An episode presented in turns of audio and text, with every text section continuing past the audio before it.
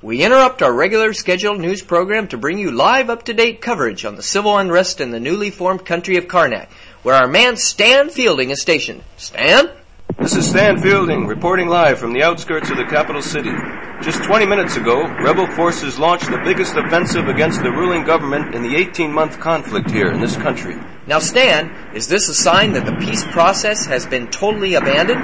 Well, Bob, so far peace negotiations have failed, and any resolution to quell the civil war appears bleak at this point. As you can see.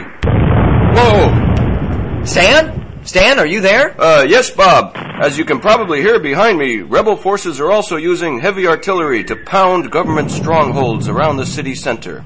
Rebel forces are closing in, and it's feared that they will be able to take the Capitol building before sunup, where it is believed many government officials are holding out. Now, besides the heavy fighting, what other pressing concerns are there for the citizens of the city?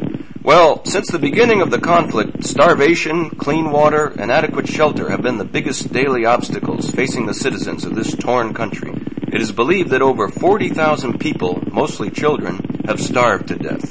Landmines have claimed countless other lives. Fortunately, no epidemics have broken out, but that is always a concern if this war lingers on. Okay, that was Stan Fielding reporting, and we'll keep you up to date as this story continues to unfold.